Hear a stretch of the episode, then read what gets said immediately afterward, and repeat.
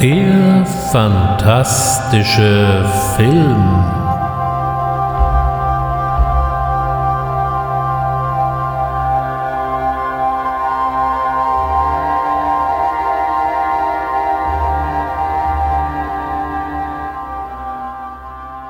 Und wieder einmal heißt es herzlich willkommen beim fantastischen Film.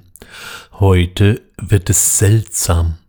Nun mag der ein oder andere einwenden, das ist es immer. Aber heute wird es wirklich seltsam, vor allem was die Filmauswahl angeht. Denn heute heißt es, ist das Kunst oder kann das weg? Ich lade ein, mit mir in die Grenzbereiche des fantastischen Films vorzustoßen, denn der fantastische, also je nach Definition auch der unrealistische Film war und ist auch immer ein Tummelplatz für Experimente, für Grenzüberschreitungen und auch für den ein oder anderen Skandal. Auch wenn der Skandalfilm irgendwie im Lauf der Jahre verschwunden ist. Oder was ist denn der letzte Skandalfilm, der diesen Namen verdient hätte? Der letzte Film, der wirklich für eine breite Furore sorgte, war nach meiner Ansicht die Passion Christi, jene religiös verbrämte Schlachtplatte. Hätte es diesen christlichen Überbau nicht gegeben, wäre der Streifen wahrscheinlich als Torture Porn gebrandmarkt worden und auf dem Index gelandet. Es geht also heute um eigenartige, surrealistische, verträumte oder auch schlichtweg ungewöhnliche Filme. Alles bloß keine Blockbuster, wenn auch der ein oder andere Kultfilm dabei sein dürfte. Wobei auch das ist wieder so eine Vokabel. Wann ist ein Film ein Kultfilm und wer bestimmt diese in den letzten Jahren manchmal etwas inflationär gebrauchte Vokabel? Das erste doch eher ungewöhnliche Produkt stammt aus der frühen Stummfilmzeit und heißt The Big Swallow aus dem Jahre 1901.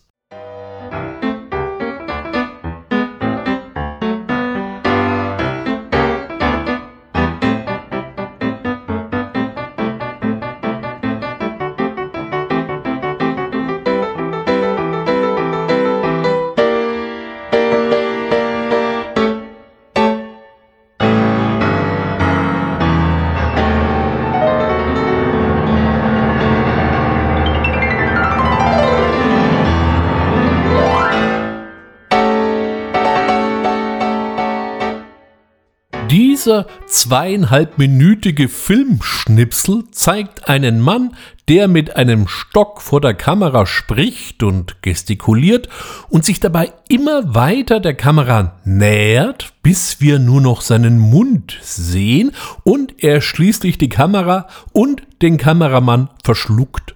Ganz so ernst war das Ganze natürlich nicht gemeint. Es ist eine britische Produktion. Hier wissen wir ja, hier stoßen wir auf einen anderen Humor.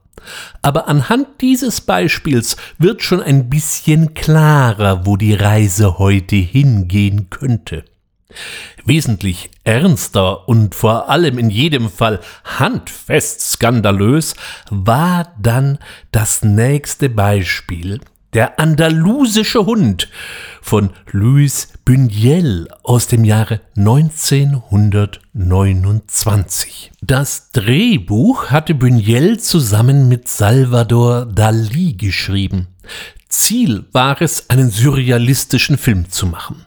Der Surrealismus entwickelte sich in den 20er Jahren des letzten Jahrhunderts als eine Art Gegenentwurf zu den traditionellen Normen alles Traumhafte, die Psychoanalyse war groß im Kommen, absurde oder eben auch fantastische wurde als Ausdrucksform gerne verwendet. So wundert es nicht, dass es in diesem Film alles geben sollte, aber keine rationellen Zusammenhänge oder Erklärungen.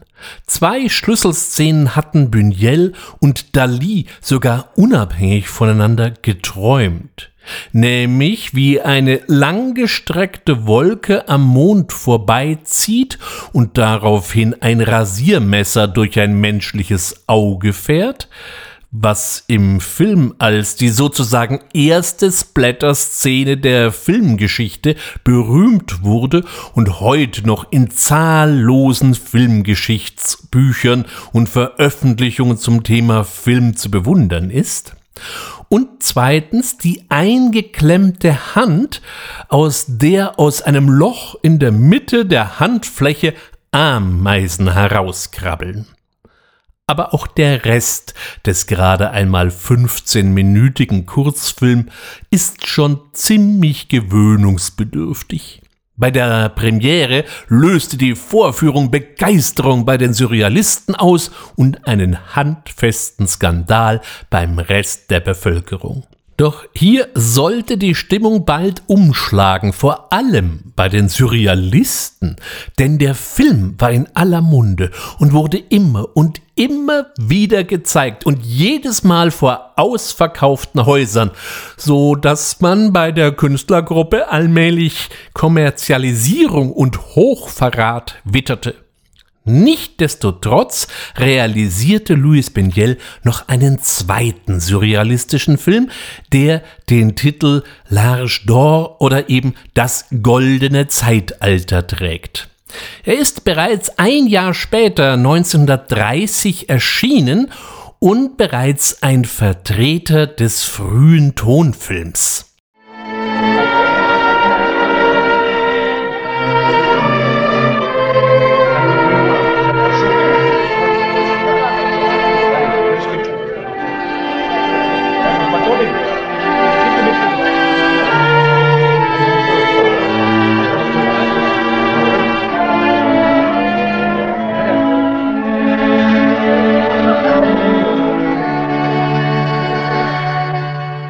Das goldene Zeitalter ist schon deutlich länger und kommt doch dann beinahe auf eine Stunde Laufzeit. Allerdings darf man natürlich auch hier keine geordnete oder rational nachvollziehbare Handlung erwarten. Denn das wäre auch strikt gegen die Statuten der äh, Surrealisten gegangen. Auch dieser Film lief zunächst erfolgreich in Paris. Am 3. Dezember stürmten aber dann die Rechtsextremisten der Action Française das Kino ähm, 28 und zertrümmerten die Einrichtung und bewarfen die Leinwand mit Farbbeuteln, so dass es am 10. Dezember 1930 zu einem Aufführungsverbot kam, das übrigens erst wieder im Jahr 1981 aufgehoben wurde. Von diesen frühen surrealistischen Filmen machen wir jetzt einen gewaltigen Sprung in die 70er Jahre und weiter von Frankreich nach Australien. Der Film, den ich hier in die heutige Auswahl aufgenommen habe, ist wesentlich zugänglicher als die beiden vorangegangenen Beispiele, doch ist er von einem, naja, sagen wir mal, normalen Spielfilm doch noch relativ weit entfernt. Halten wir doch mal ein Picknick am Valentinstag ab oder, wie es im Original so schön heißt, Picnic at Hanging Rock von Peter Weir aus dem Jahre 1975. What we see and what we seem are but a dream, a dream within a dream.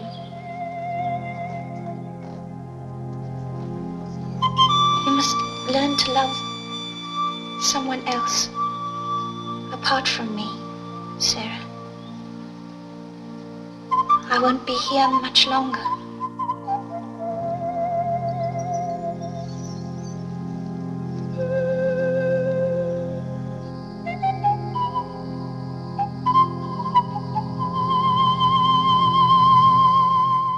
Der Film basiert auf dem gleichnamigen Roman von Joan Lindsay und tut so, als ob die Handlung auf realen Ereignissen beruht. Das ist jetzt mal komplett erfunden. Das Einzige, was an dieser Geschichte wahr ist, ist die titelgebende Felsformation, die sich ungefähr 70 Kilometer nördlich von Melbourne in Australien befindet. Aber auch ohne diesen Tatsachenbezug haben wir hier eine interessante Geschichte vor uns. Die Story spielt im Jahre 1900. In der Nähe der Kleinstadt Woodend befindet sich ein Mädchenpensionat für höhere Töchter, wie man das so schön bezeichnete, in dem die gestrenge Mrs. Appleyard ein hartes Regiment führt. Am 14. Februar unternehmen die Schülerinnen unter der Begleitung der Mathematiklehrerin und der jungen Französischlehrerin einen Ausflug zum Hanging Rock. Einige der Schülerinnen steigen durch die labyrinthischen Wege immer weiter nach oben und geraten dabei mehr und mehr in einen, ja, tranceartigen, ja beinahe ekstatischen Zustand, und verschwinden schließlich spurlos. Von der Gruppe kehrt nur eine Schülerin wieder zurück, die ihren Mitschülerinnen im wahrsten Sinne des Wortes nicht folgen konnte. Auch die Mathematiklehrerin ist zwischen den Felsen des Hanging Rocks verschollen gegangen. Übrigens will eine Schülerin gesehen haben, dass sie sich nur im Unterrock der Steinformation näherte, das war zu dieser Zeit allein schon ein fast unaussprechlicher Aufreger. Trotz intensivster Suche bleiben bis auf eine Schülerin, die nach Tagen gefunden wird, alle anderen verschwunden, und diese eine kann sich an nichts erinnern. Diese Vorgänge führen schließlich und endlich zum Ende des Mädchenpensionats und am Ende wird berichtet, dass Mrs. Appleyard, die mehr und mehr dem Alkohol verfällt, am Fuße des Hanging Rocks tot aufgefunden wurde. Ob Selbstmord oder Unfall? Wer weiß das schon. Picknick am Valentinstag war einer der ersten australischen Filme, die international Beachtung fanden, aber er ist auch ein durchaus seltsamer Film. Action Junkies sind hier auf jeden Fall mal völlig falsch. Peter Weir erzählt uns die Geschichte sehr getragen, aber in ausgesucht schönen und wunderbar fotografierten Bildern, die gerade den titelgebenden Hanging Rock zu einem geradezu mystischen Ort verklären. Irgendwas stimmt da nicht, aber wir kommen einfach nicht drauf, was das sein könnte. Auch die starke Stilisierung des ausgehenden viktorianischen Zeitalters tut ihr Übriges, dass der ganze Film irgendwie verträumt und hypnotisch daherkommt. Auch ein weiteres Merkmal der heutigen Filmauswahl wird dann hier noch recht deutlich. Die heutigen cineastischen Beiträge polarisieren die Zuschauer. Das gilt auch hier. Die einen lieben diesen Film genau für diese träumerische und poetische Atmosphäre und die anderen schmähen ihn als einen der größten Langweiler, der jemals auf Zelluloid gebannt wurde.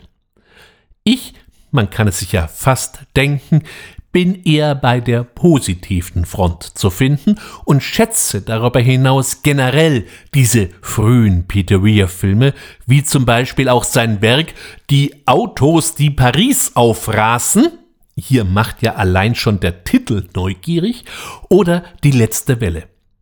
Einem größeren Publikum wurde Peter Weir ein paar Jahre später bekannt mit dem einzigen Zeugen mit Harrison Ford aus dem Jahr 1985, dem Club der Toten Dichter 1989 oder aber mit der Truman Show, der den ewigen Grimassenschneider Jim Carrey in seiner vielleicht besten Rolle zeigte, oder auch natürlich das wunderbare Seefahrerdrama Master and Commander mit Russell Crowe.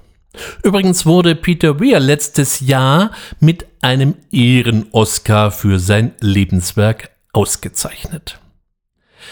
Wenn ich beim letzten Film das Adjektiv hypnotisch eher im übertragenen Sinn verwendet habe, dann meine ich es jetzt dann ganz wortwörtlich, denn hier agierten die meisten Schauspieler unter Hypnose und in tiefer Trance wagen wir wieder mal einen Blick auf einen deutschen Beitrag. Ich erinnere an das Herz aus Glas von Werner Herzog aus dem Jahr 1976.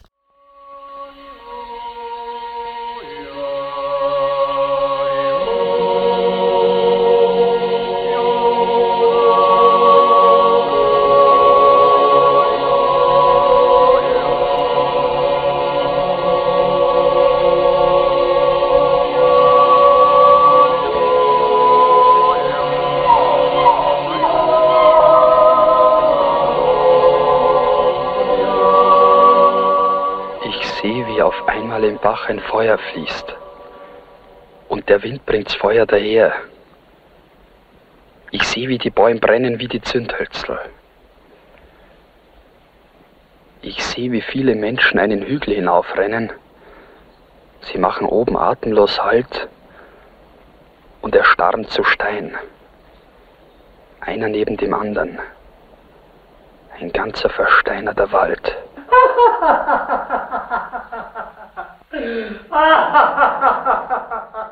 Werner Herzog ist vor allem mit seinen Kooperationen mit Klaus Kinski berühmt geworden, wie zum Beispiel Agirre, der Zorn Gottes aus dem Jahr 1970 oder später seine Fassung von Nosferatu oder eben auch mit dem Amazonas-Drama Fitzcarraldo.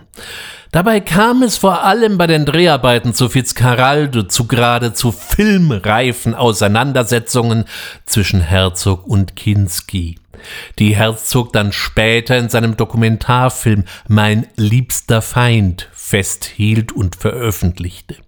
Jetzt kann man über Kinski ja denken, was man will, und das Bild, das wir heute von ihm haben, ist zweifellos sehr schillernd.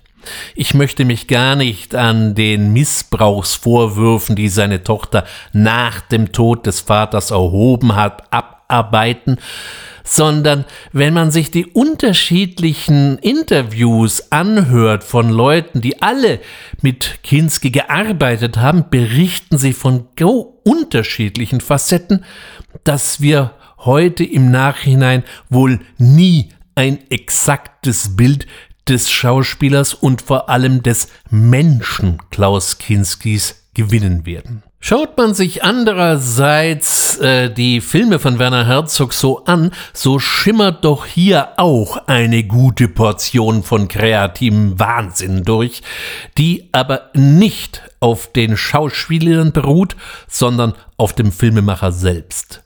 So ist auch dieser relativ frühe Film aus der Kategorie eher ungewöhnlich. Herz aus Glas zeichnet sich durch zwei Handlungsstränge aus.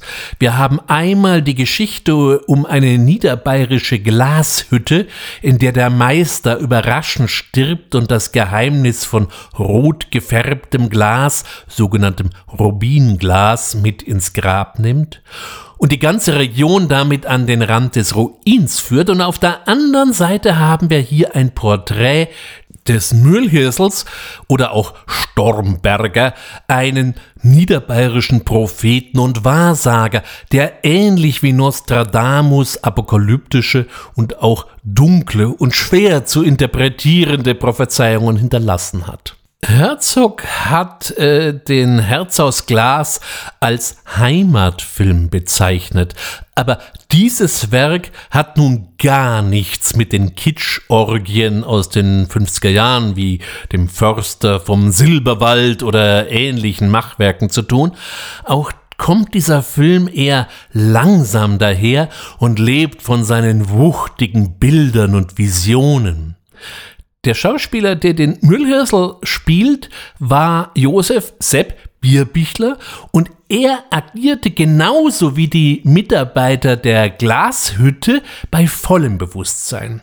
Alle anderen Darsteller waren Laien und spielten ihre Rolle unter Hypnose in tiefer Trance, was sich eben in Sprache, Gestus und Mimik deutlich erahnen lässt.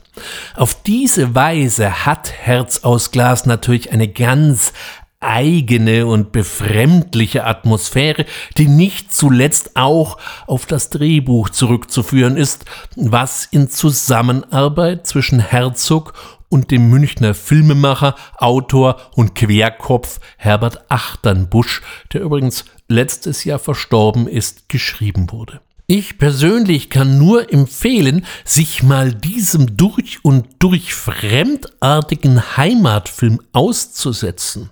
Es erwartet einen in vieler Hinsicht ein ungewöhnlicher, beeindruckender und fantastischer Film.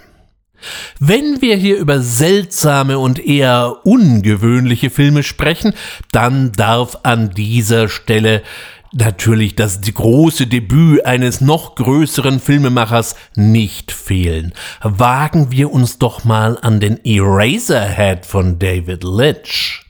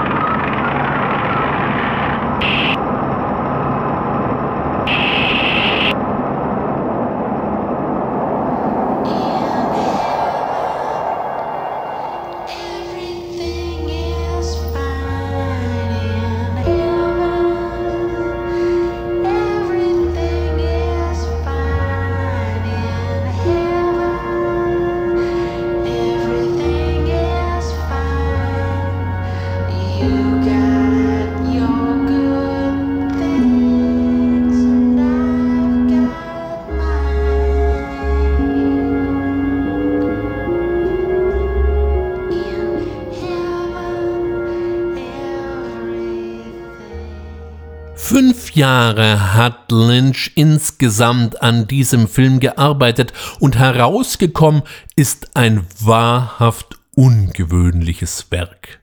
Wir lernen Henry kennen, der ist Drucker, in Urlaub und lebt in einer kleinen Wohnung, die irgendwo in einer Industriebrache zu liegen scheint. Er wird nicht nur zu den Eltern seiner Freundin eingeladen, was sich als eine reichlich bizarre Einladung herausstellt, er muss auch erfahren, dass er Vater wird. Später lebt er dann mit Mary, seiner Freundin, in einer Wohnung und das Kind oder was auch immer da geboren wurde, lebt oder besser gesagt vegetiert ständig greinend bei dem jungen, nicht wirklich glücklichen Paar. Schließlich kommt es zur Krise. Das ist jetzt der sehr vorsichtige Versuch, den wesentlichen Handlungsstrang von Eraserhead zusammenzufassen. Denn dieser Film ist alles, nur kein klassisches Erzählkino. Oft wurde er auch als Horrorfilm deklariert, was auch wieder nicht wirklich passt und vor allem völlig falsche Erwartungen weckt, und wehe, die werden dann nicht erfüllt. Gut, Eraserhead ist jetzt nicht eben ein positiver Film. Die ganze Szenerie des in schwarz-weiß gedrehten Werks, wobei schwarz hier eindeutig die vorherrschende Farbe ist, ist ultra düster, aber die Bezeichnung Horrorfilm geht dann irgendwie doch eindeutig am Film vorbei. Vieles ist hier wieder sehr dem Surrealismus entliehen. Viele Szenen erscheinen eben einer Traumlogik zu gehorchen oder werden auch nicht wirklich erklärt. Wer ist zum Beispiel dieser etwas verrottete Maschinist, den wir immer wieder sehen? Oder was hat es mit der Lady from the Radiator auf sich, die Dame aus dem Heizkörper, die eben ein geradezu ohrwurmartiges Lied mit dem schönen Titel In Heaven vorträgt? Man weiß es nicht so genau und man erfährt es auch nicht. An dieser Stelle die Warnung. Wer bei den 2001 erschienenen Eraser Stories auf mehr Erleuchtung hofft, hofft vergebens. Hier erzählt David Lynch viel über die Zeit und die Bedingungen, unter denen dieser Film entstand, aber er erklärt sonst gar nichts. Man muss schon Freude an exquisiten, herausragend inszenierten, delirierenden Bildern gepaart mit streckenweise absurder Komik haben, um am Eraserhead irgendetwas finden zu können. Dazu kommt der finster wurmernde und dröhnende Soundtrack, für den ebenfalls David Lynch zusammen mit Albert Splade verantwortlich zeichnete. Das Ganze ergibt ein Gesamtkunstwerk, das ebenfalls wieder massiv polarisiert. Die einen lieben diesen Schwarz-Weiß-Albtraum und stürzen sich mit größter Begeisterung in seinen unergründlich höhnisch heraufstarrenden Abgrund. Die anderen stehen völlig desillusioniert vor dieser manierierten Kunstscheiße. Es gibt wohl kaum einen Film, für den das Wort Kult Film so eindeutig gilt wie für Eraserhead. Als Midnight Movie erst in den USA und später auch in den Programmkinos Europas baute sich dieses Debütwerk von David Lynch langsam, aber mit unaufhaltsamer Konsequenz eine eisenharte Fanschar auf und auch andere progressive Filmemacher sollten äh, von Eraserhead durchaus profitieren. Dabei ist anzumerken, dass Eraserhead zwar der erste Langfilm von David Lynch war, aber bei weitem nicht sein erster Film. Er hat bereits vorher eine ganze Reihe von Kurzfilmen realisiert und es lohnt sich, diese Filme mal anzusehen, wenn es etwas bizarrer sein darf. Lynch ist eben nicht nur ein Filmemacher und Regisseur, er ist auch Maler, Fotograf, bildender Künstler und Musiker. Und all das kondensiert quasi in Eraserhead. Schaut man sich die Kurzfilme wie zum Beispiel The Grandmother an, so sieht man hier schon quasi die Fingerübungen dessen, was später auf uns zukommen sollte.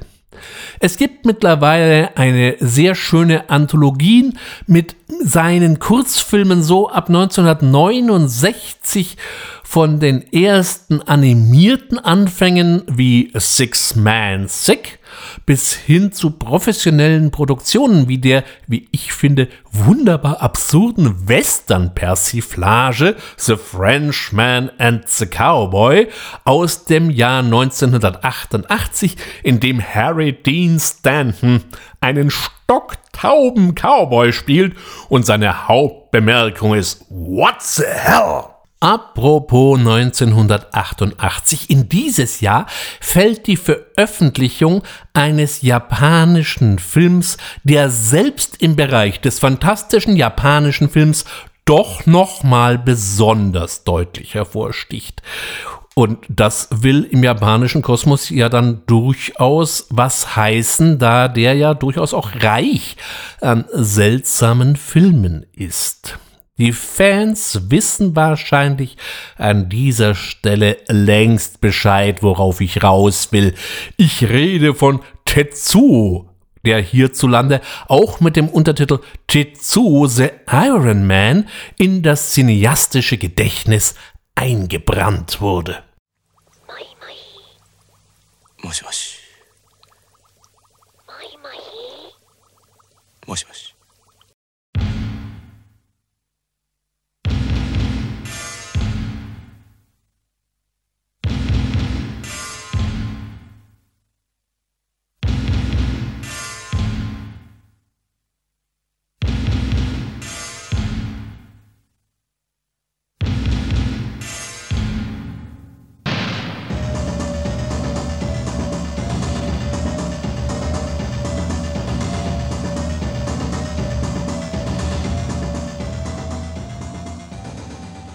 Tetsu gerade einmal 67 Minuten lang. Trotzdem hat man den Eindruck, nach Sichtung dieses Werks die Bildmenge von ungefähr zwei Stunden gesehen zu haben.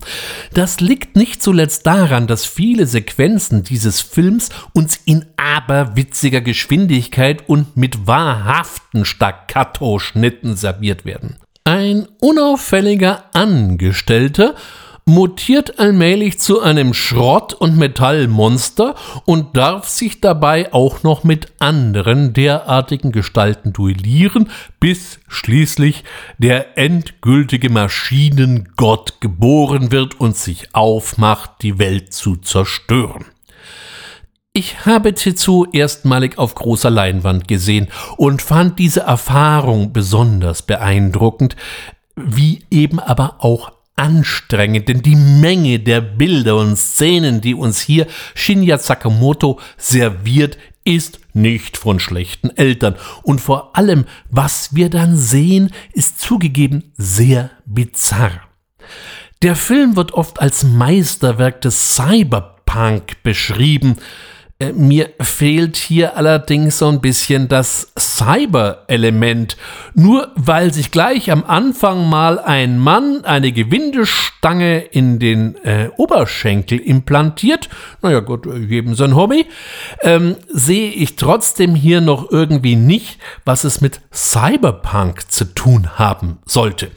Dieser Begriff wurde für mich in erster Linie durch die Romane von William Gibson, wie zum Beispiel Neuromancer aus dem Jahr 1984 definiert.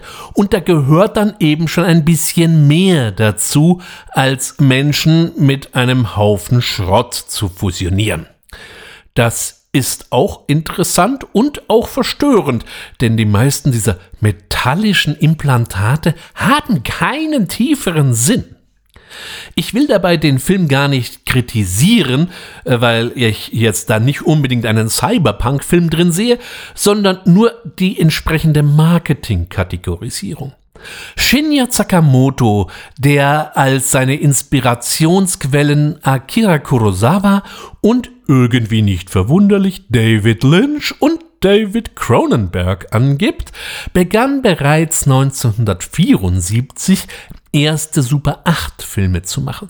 Tetsuo war dann sein erster Film auf 16 Millimeter. 1992 folgte dann das erste Sequel mit Tetsuo 2, auch unter dem Titel Tetsuo Body Hammer bekannt. Der Film wurde dann gleich mal in Deutschland beschlagnahmt und ist bis heute noch nicht wieder frei. Wahrscheinlich hat sich einfach nur keiner mehr die Mühe gemacht, eine entsprechende Neuprüfung einzuleiten. Body Hammer finde ich ein bisschen zwiespältig und es dauert ganz gewaltig, bis der Film mal ernsthaft in die Gänge kommt.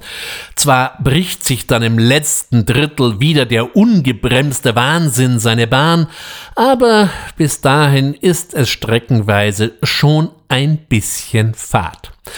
Sakamoto hatte hier deutlich mehr Budget als bei seinem legendären Erstling zur Verfügung und das sieht man auch deutlich, aber trotzdem bleibt er hier hinter der visuellen Wucht des ersten Tetsuos zurück. Der Vollständigkeit halber sei noch der dritte Tetsuo-Film erwähnt. 2010 erschien Tetsuo The Bullet Man, aber auch dieser fällt gegenüber den vorangegangenen Filmen, zumindest was den Grad der Bizarrheit angeht, deutlich zurück. Springen wir zurück ins Jahr 1990.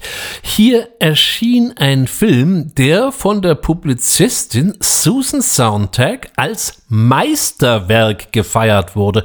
Auf Werner Herzog hat sich zu diesem Film durchaus lobend geäußert. Ich gebe es offen zu, ich bin mit diesem Werk irgendwie überfordert. Ich kann noch nicht mal sagen, dass ich den Film schlecht oder gut fände. Ich stehe davor und komme mit diesem Ding nicht klar.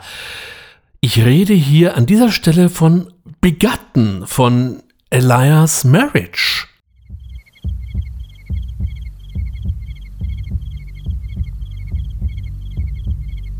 A spectacular one of a kind.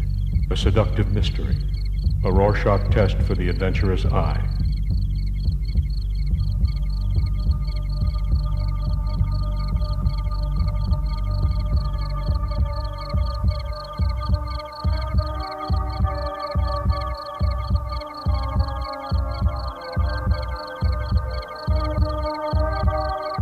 A remarkable achievement which draws together the stories of epic literature, the boundaries of poetry and experimental film, and breaks all molds, furnishing celluloid with new possibilities. Es mag ja auch angesichts der heutigen Filmauswahl für den ein oder anderen geradezu ein wahrer Anreiz sein, wenn ich dies hier sage, nämlich wenn er mit diesem Film nicht klarkommt, dann muss das ja ein wahrhaft absonderliches Werk sein. Das ist es auch zweifellos. Ich habe mir Begatten mehrfach gegeben und fand ihn jedes Mal sehr strapaziös. Natürlich hat er seine Momente, aber ich frage mich ernsthaft, was hier die eben erwähnten Rezensenten gesehen haben, was mir offensichtlich zutiefst verschlossen bleibt. Begotten ist in einem sehr groben Schwarz-Weiß gedreht und ist auch nicht gerade sanfte Kost. Gerade angesichts der nicht ganz unerheblichen Gewaltspitzen in diesem ansonsten doch sehr schwer zugänglichen Werk wundert mich dann die Begeisterung der Kritiker. Wenn man im Internet ein bisschen recherchiert, findet man sehr ausführliche Abhandlungen über die Aussagen und möglichen Botschaften. Hier geht viel über die reine Interpretation hinaus, die verlangt, dass man das, was man ins Feld führt, auch mit dem vorhandenen Material belegen kann. Elias Marriage hat mal verraten, dass dieser Film der erste einer ganzen Trilogie hätte werden sollen. Dazu ist es aber nicht gekommen und nach seinen Angaben hatte äh, ihn eine Nahtoderfahrung, die er mit 19 erlebt hat, zu diesem Film inspiriert. Vielleicht finde ich auch einen Zugang zu Begatten, wenn ich mal mit einer Nahtoderfahrung glänzen kann. Ich möchte unseren Streifzug durch die seltsamen Filme im Jahr 1997 fortsetzen. Was mir hier besonders aufgefallen ist, dass hier gleich zwei eher mathematisch geprägte Filme erschienen, die sich auch recht deutlich vom normalen Kino abhoben. Auf der einen Seite der hier eher, na sagen wir mal, geometrisch angehauchte Cube vom äh, Kanadier Vincenzo Natali, der hier ebenfalls sein Debüt hinlegte. Hier und heute möchte ich mich aber auf einen anderen Film konzentrieren, der hier, naja, fast noch ein bisschen besser hereinpasst. Ich meine Pi.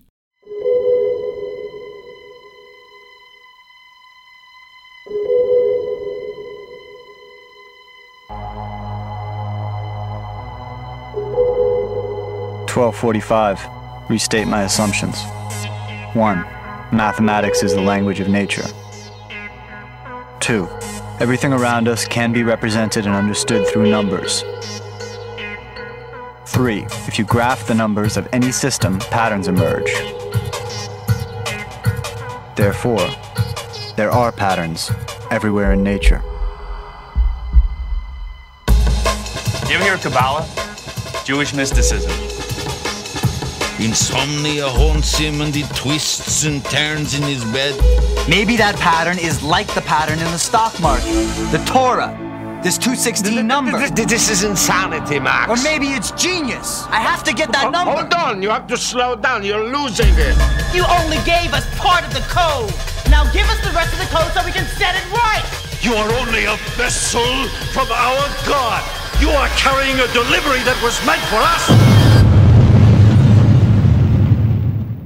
Die berühmte Kreiszahl 3,14 und so weiter spielt hierbei gar keine allzu große Rolle. Wir haben hier eine interessante Mischung vor uns aus dem hier heute schon besprochenen Eraserhead und auch so ein bisschen Tozu ist zu erkennen, was nicht weiter verwundert, denn Darren Aronofsky ist ein bekennender Shinya Sakamoto-Fan. Dazu kommen noch Zutaten des klassischen äh, Paranoia und Psychothrillers. Ausgangspunkt ist von Pi der Mathematiker Maximilian Kohn, der, wie es in der Mathematik so üblich ist, von drei Annahmen ausgeht. Erstens, Mathematik ist die Sprache der Natur.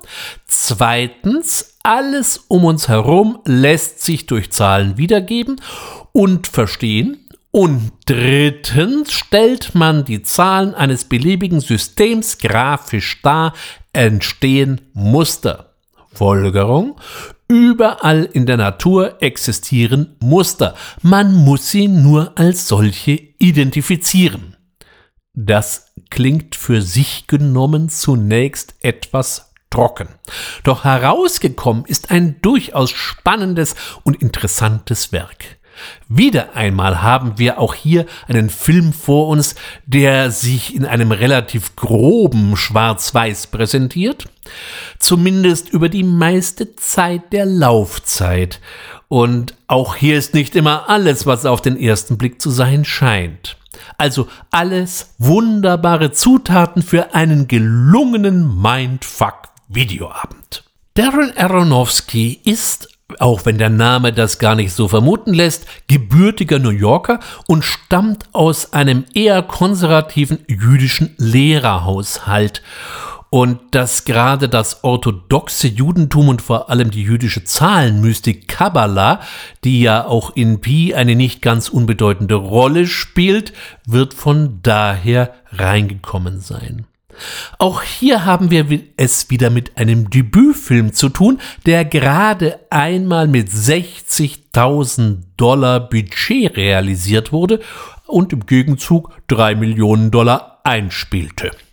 Bekannt geworden ist Darren Aronofsky neben Pi mit seinen späteren Werken wie The Fountain von 2006, The Wrestler mit äh, 2008 mit Mickey Rourke und der durchaus zu Recht bejubelte Black Swan mit Natalie Portman in der Hauptrolle.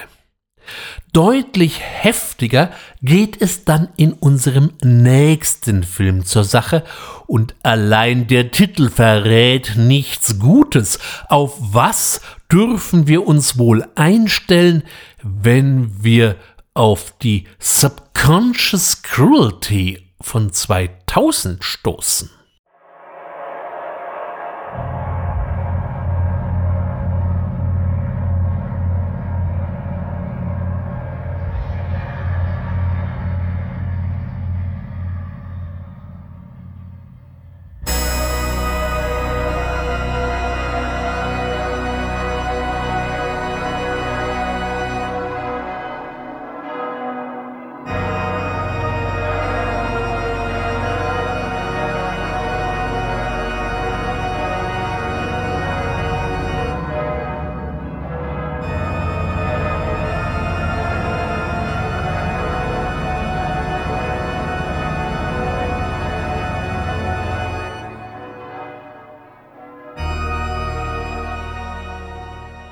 Dieser Film hätte alles für einen gewaltigen Aufreger und einen handfesten Skandal in sich gehabt, wenn, ja, wenn ihn denn auch jemand gesehen hätte.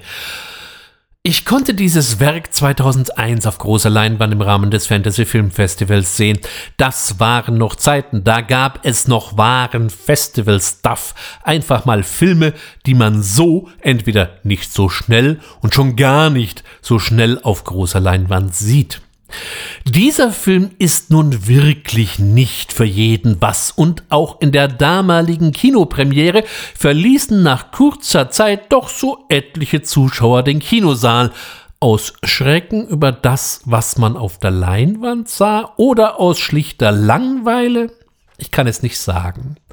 Karim Hussein und sein Freund und äh, Produzent Mitch Davis waren in den 90er Jahren sauer auf das Kino, das ihnen zu durchkommerzialisiert erschien. Es ist seitdem nicht wirklich besser geworden und so wollten sie ihrer Frustration und vor allem ihrer Wut Bilder und einen Ausdruck geben und schufen eben Subconscious Cruelty. Der Film ist mit 80 Minuten recht überschaubar und stellt einen Episodenfilm dar. Das ist ja für sich schon genommen ein recht spezielles Genre. Und was uns hier in insgesamt vier Episoden um die Ohren gehauen wird, das ist dann schon starker Tobak. Hier werden Tabus nicht nur gebrochen, sondern eher gleich im Häcksler zu Kleinholz verarbeitet. Da werden Neugeborene geschlachtet, da wälzen sich nackte Menschen auf blutigem Boden. Und für manchen dürfte es blasphemisch werden, wenn eine Christusähnliche Figur vor einer verfallenen Kirche betet. Ja, Subconscious Cruelty will schocken, will unbequem sein. Dass das alles aber kein gemütlicher Film ist, das wissen die, die sich diesem 80-minütigen höchst befremdlichen Trip aussetzen und haben wenigstens eine ungefähre Vorstellung, was auf sie zukommt. Wer den Film nicht im Kino gesehen hat, aber doch interessiert ist, was dies denn wieder für ein kruder Stoff sei, dem sei die sehr schön gestaltete Doppel-DVD aus dem Hause Satsuma empfohlen. Ist zwar nicht mehr so ganz einfach zu bekommen, aber möglich. Und es gibt auch eine Blu-ray-Fassung aus dem Hause Cine Strange Extreme aber ich bin mir nicht sicher, in welcher Auflage das kam. Karim Hussein ist danach nicht mehr so besonders als Regisseur aufgefallen, arbeitete aber als Kameramann, wie zum Beispiel bei Jason Eiseners Hobo with a Shotgun oder auch bei den durchaus beachtenswerten Filmen des Cronenberg-Sprösslings Brandon Cronenberg, der äh, bisher mit Antiviral und Possessor positiv auffiel und war auch bei der Neuverfilmung des Stephen King-Romans Firestarter für die Kamera zuständig, was den Film aber als Ganzes dann auch nicht mehr retten konnte. Wenn wir heute schon hier über provokative und ungewöhnliche Filmwerke sprechen, darf natürlich ein Mann nicht fehlen, der den potenziellen Skandal an für sich schon gepachtet hat. Ich spreche von dem in Argentinien geborenen und in Frankreich ansässigen Filmemacher Gaspar Noé. Er hat uns eine Reihe wahrhaft schwer verdaulicher Brocken schon auf die Leinwand geworfen, sei es der Menschenfeind mit seinem Lieblingsdarsteller Philippe Nahon oder auch das eisenharte Selbstjustiz- und Vergewaltigungsdrama Irreversible mit Monica Bellucci und Vincent Cassel, die damals auch noch im wahren Leben ein Paar waren. Falls ich mal auf die Idee kommen sollte, eine Podcast-Episode über die wirklich harten Filme zu machen, ja, käme der auf jeden Fall ins Programm. Oder eben auch äh, sein äh, durchaus exzentrisches Tanzdrama Klimax. Den Film, den ich mir für diese Episode von ihm ausgesucht habe, habe ich relativ lang gemieden. 161 Minuten Gaspar Noé. Oh, das sind da schon eine Herausforderung, aber nur Mut und Enter the Void. Do you remember that pact we made? Kind of. We promised to never leave each other. Never ever. Never ever. And if you die, I'll come back. Do you know that tomorrow is the anniversary of mom and dad's death? Tibetan Book of the Dead? I'm assuming it's about death. It tells you how your spirit comes out from your body after you die. At first, you can see all your life reflected in a magic mirror, and then you see these lights, all these different lights, of all different colors. Alex is gonna make you a junkie. I know I'm not a junkie. Come on. It's not your friend. We're gonna be like family from now on. Just you and me.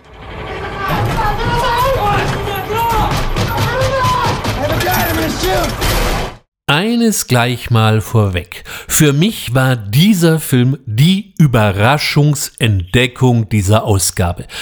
Wir haben eine wilde und streckenweise sehr psychedelische Story von Drogen, Sex und Tod in Tokio vor uns. Im Mittelpunkt steht das Geschwisterpaar Oscar und Linda. Oscar hält sich mit Drogendeals so einigermaßen über Wasser und konsumiert selbst vor allem DMT. DMT steht für Dimethyltryptamin und erzeugt vor allem visuelle Halluzinationen bis hin zu nahtodähnlichen Rauschzuständen. Manchmal wird auch behauptet, dass DMT beim Tod des Menschen sogar im Gehirn ausgeschüttet würde. Das ist aber nicht ganz geklärt. Jetzt wird unser Hauptdarsteller relativ bald bei einer Razzia erschossen und entschwebt seinem körperlichen Sein. Auch vorher haben wir ihn nicht allzu oft gesehen. Ist der Film doch entweder wirklich aus seiner Sicht gedreht oder zeigt den Darsteller ausschließlich von hinten, was auch schon mal ungewöhnlich ist.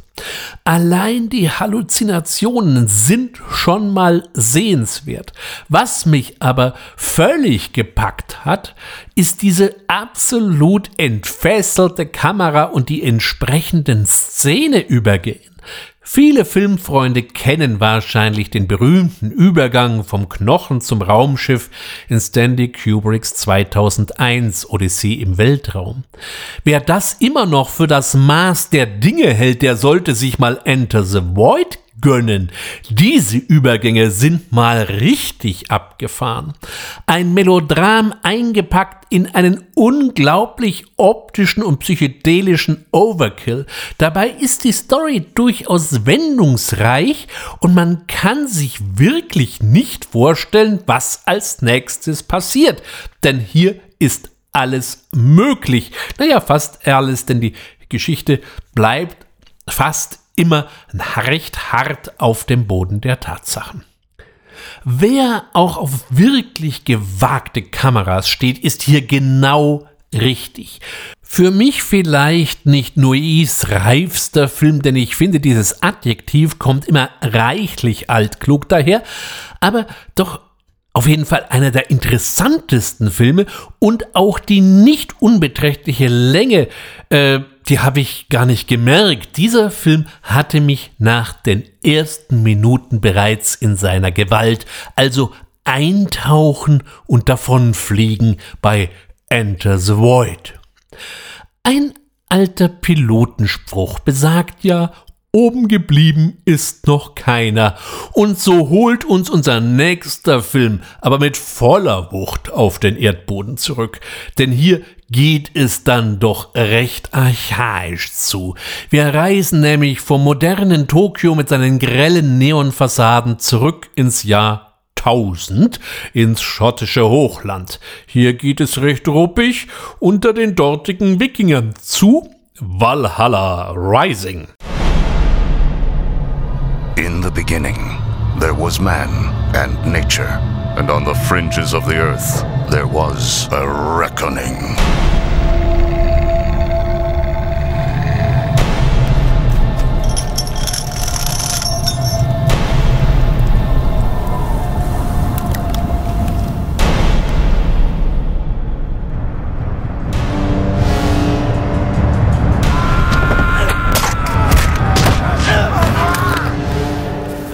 Have a name? His name is One Eye. You need a name, and you've only got one eye. You Christians? Yes? You're lying. We're God's own soldiers, warrior, heading for Jerusalem to reconquer the Holy Land. Now you've got your freedom. What do you plan to do with it? I could use a good fighter like you. Never seen a mess like this before. Perhaps it's a curse. Ah!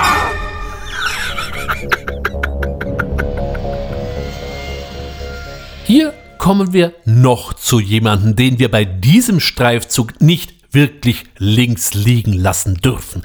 Nicholas Winding Refn. Der dänische Regisseur hat uns ja so manchen ungewöhnlichen Film geschenkt. Ich persönlich feiere ihn für Filme wie Bronson, Drive, Only God Forgive oder auch natürlich den ganz besonderen Neon Demon, der heute auch hier gut hereingepasst hätte. Wer schon immer auf der Suche nach einem psychedelischen Gegenentwurf zu Germany's Next Topmodel oder vergleichbaren Produktionen war, der ist bei diesem Film genau richtig. Aber zurück zu Valhalla Rising. Auch hier ist es wieder so eine Sache, wenn man mit den falschen Erwartungen an die Sache rangeht. Denn Wikinger-Dramen sind ja momentan durchaus hoch im Kurs. So kann schon mal einmal meinen, dass man hier den nächsten Northman-Klopper in den Fingern hält. Ja, und dann ist natürlich die Enttäuschung groß. Wobei es an handfesten Kloppereien ja nicht mangelt. Die Gewaltspitzen kommen heftig und sind heftig, aber ansonsten ist Valhalla Rising schon ein ganz eigenes Stück Film. Wuchtig, schweigsam und sehr düster. So kommt dieser Film vor allem auch recht langsam daher und erinnert mich auch so ein bisschen an die frühen Werner Herzog Filme. So ließen sich auch hier streckenweise Parallelen zu Agirre der Zorn Gottes ziehen oder auch zu den Filmen eines Andrei Tarkovsky. Also, wenn der Film mit seinen 92 Minuten im Großen und Ganzen eine recht überschaubare Länge aufweist, sollte man sich für Valhalla Rising trotzdem Zeit nehmen. Denn hier geht nichts wirklich schnell vonstatten. Naja, abgesehen vom Sterben. In der Hauptrolle äh, des stummen einäugigen Helden, wobei das Wort Held an dieser Stelle auch nicht richtig passt, denn für Helden ist hier irgendwie überhaupt kein Platz. Äh, trotzdem sehen wir hier einen langjährigen Weggefährten von Nicholas Winding Revan, nämlich Mats Mikkelsen. Er tauchte bei Revan erstmalig in der Fortsetzung seines Debütfilms Pusher, nämlich in Pusher 2 auf und ist auch den Freunden des etwas mainstreamig orientierteren Kinos durchaus ein Begriff, nämlich in der Rolle des Le Chiffre im James Bond Film Casino Royale. Serienjunkies hingegen werden sich vielleicht noch an ihn erinnern, gab er doch den Hannibal in der gleichnamigen Serie. Hier spielt er jetzt einen stillen und nur schwer zu durchschauenden Krieger. Dass er avantgardistische Filme nicht immer ernst sein müssen, zeigt das letzte Beispiel, was ich für heute ausgesucht habe. Die Voraussetzung, dass man über diesen doch etwas abgedrehten Humor überhaupt lachen kann, ist natürlich erforderlich. Und wir haben es auch hier wieder mit einem äh, Kinofilm zu tun, der wieder einmal die Geister spaltete. Die einen finden ihn einfach nur noch Banane. Die anderen können sich bei diesem Film im wahrsten Sinne des Wortes wegrollen. Die Rede ist von Rubber.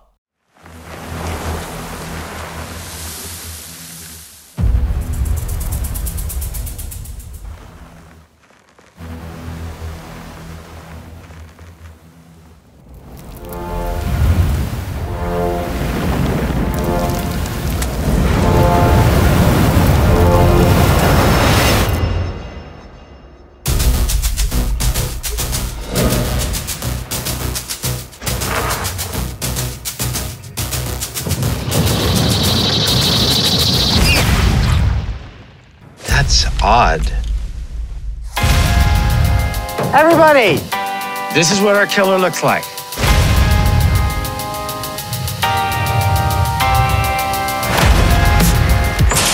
I just saw it.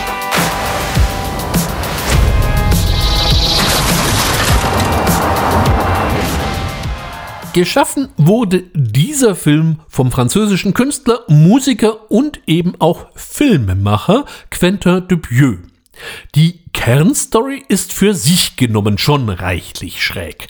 Irgendwo in der Wüste von New Mexico oder auch vielleicht irgendwo im mittleren Westen der USA, so genau ist das nicht klar, erwacht ein herrenloser Autoreifen zum Leben und rollt los. Das alleine ist ja schon ein Fall für sich, aber dieser Reifen ist sehr zornig auf seine Umwelt und verfügt darüber hinaus über üble psychokinetische Kräfte, die er sich bei David Cronenbergs Scanner abgeguckt haben könnte. Und hast du nicht gesehen, hinterlässt der Reifen eine Spur von kopflosen Leichen. Das wäre ja schon mal originell, doch so einfach macht man es uns natürlich nicht, denn wir haben ja noch die Gruppe der Zuschauer, die mit Ferngläsern ausgestattet das ganze Geschehen verfolgt. Gibt es keine Zuschauer, gibt es auch keine Geschichte mehr. Aber ist das wirklich so? Was ist hier überhaupt wirklich und was war nur reine Inszenierung? Und dabei werden wir vor der Leinwand und vor dem Monitor gleich mal mit einbezogen, werden wir doch am Anfang direkt angesprochen. Wir haben es also nicht nur mit einem bizarr mordenden Autoreifen, sondern auch mit einem fröhlichen Spiel der Wirklichkeitsebenen zu tun. Und herauskommt eine irrwitzige Mischung, die sich irgendwo zwischen Roadmovie, Western, Monty Pythonschem Humor und Bünyelschem Surrealismus bewegt, womit sich hier wieder der Kreis zu den frühen Filmen schließt. Bleibt jetzt nur zu hoffen, dass dieser Podcast nicht auch plötzlich losrollt und Ihnen den Kopf abreißt. Das wäre doch schade. Wer nämlich seine Freude an Rubber hat, dem kann ich die nachfolgenden Werke von Quentin Dupieux wie Wrong oder auch Wrong Cops nur ganz dringend empfehlen. Seine neueren Werke habe ich noch nicht gesehen, sie liegen teilweise hier in den Stapeln der noch nicht gesehenen Filme. Im modernen Sprachgebrauch nennt man das ja auch Backlog. Ja, das klingt dann etwas weniger dramatisch. Mit diesem durchaus humorigen Beitrag möchte ich es für heute bewenden lassen und den Gang durch die gewagten und herausfordernden Filme beenden. Um die Frage vom Anfang hier noch einmal aufzugreifen, ist das Kunst oder kann das weg? Für mich ist es Kunst und das ist auch gut so, denn wir brauchen genau eben dieses Gegengewicht zum sündhaft teuren, überproduzierten Blockbuster-Bombast, der weniger mit Kunst, aber viel mit Marktforschung und wie welcher Markt gerade tickt und ob das auch in China gut ankommt zu tun hat. Und wie wir heute gesehen haben, begründeten so etliche Regisseure ihre Karrieren und mit solchen etwas abgefahrenen Filmen und drehten danach deutlich zugänglichere Werke. Okay, bei David Lynch blieb es streckenweise kryptisch, wenn ich an Mulholland Drive oder Lost Highway denke. Natürlich ist es heute auch wieder nur eine Auswahl der möglichen Werke gewesen. Vielleicht hat der ein oder andere die Filme von Alejandro Jodorowsky vermisst, die hätte ich komplett aufnehmen können, von Fando und Liz hin bis zu seinem Dance of Reality. Da würde sich dann schon wieder eine eigene Folge anbieten. Wenn es mich mal völlig reißt, mache ich das auch mal. Zur Abwechslung weiß ich heute schon mal, was ich als nächstes umsetzen werde. Mir sind in den letzten Wochen immer wieder Filme in die Hände gefallen, bei denen ich gedacht habe, hey, damit sollten wir auch mal was machen, aber die passten dann nicht in das jeweilige Thema. Jetzt habe ich einen Rahmen gefunden. Freuen wir uns also auf, bei der nächsten Ausgabe auf eine Auswahl von Science-Fiction-Klassikern. Um schon ein bisschen Werbung in eigener Sache zu machen, es wird dabei sein, zum Beispiel Andromeda von Robert Weiss oder Unternehmen Capricorn ist mir hier auch spontan eingefallen und natürlich auch dieses ganz besonders ungeliebte Disney-Kind. Ja, welchen Film ich hier meine, das erkläre ich dann in der nächsten Ausgabe. Bis dahin wünsche ich wieder einmal eine gute Zeit und bedanke mich ganz herzlich, wer mir heute bei dieser zugegebenermaßen etwas, naja, vielleicht herausfordernden Ausgabe bis hierher gefolgt ist. Nicht vergessen, schauen Sie fantastische Filme. Es können ja auch ganz normale sein. Ciao und Ade, sagt wie immer Ihr und euer Ulrich Wössner.